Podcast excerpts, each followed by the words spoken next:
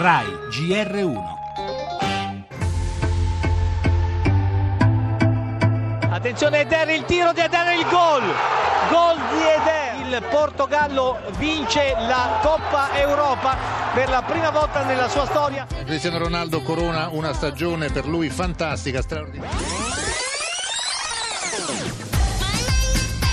Stadio di Saint-Denis dove sta per cominciare la attesissima partita inaugurale della quindicesima edizione del campionato europeo. Dopo le violenze di Marsiglia tra hooligans inglesi e russi, ora è la volta di ultracroati.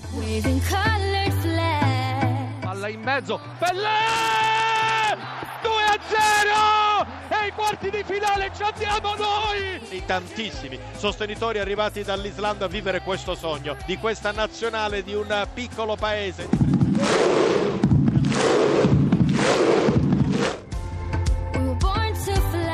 La rincorsa di Hector batte con il sinistro e la rete. La Germania è in semifinale. Alla fine i tedeschi hanno la meglio sulla nostra squadra.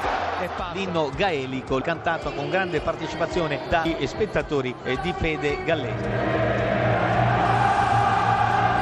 Vediamo Giuseppe come gli spettatori francesi stiano assistendo alla gioia dei loro avversari e questo è un fatto forse più bello di questa intensa domenica.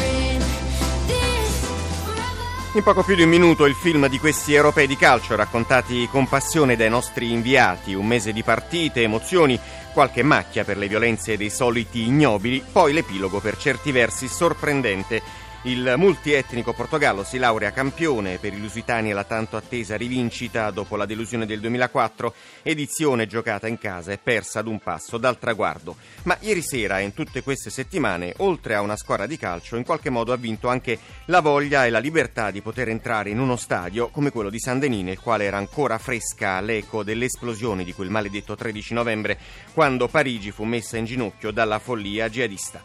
La Francia perde una coppa, ma ritrova seppur nel doveroso ricordo di quelle vittime, la forza di voltare pagina.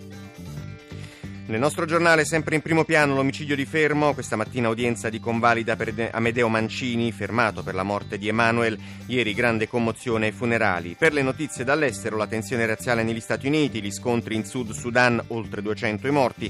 Il vertice a Bruxelles tra i ministri delle finanze europei, il primo del dopo Brexit. E ancora cronaca, un'operazione antipedofilia e la vicenda delle studentesse morte in Catalogna. Indignazione per l'annuncio delle assicurazioni spagnole determinate a decurtare gli indennizi perché le ragazze non indossavano le cinture di sicurezza. Infine lo spettacolo con i 90 anni di Teddy Reno e poi naturalmente le altre notizie di sport.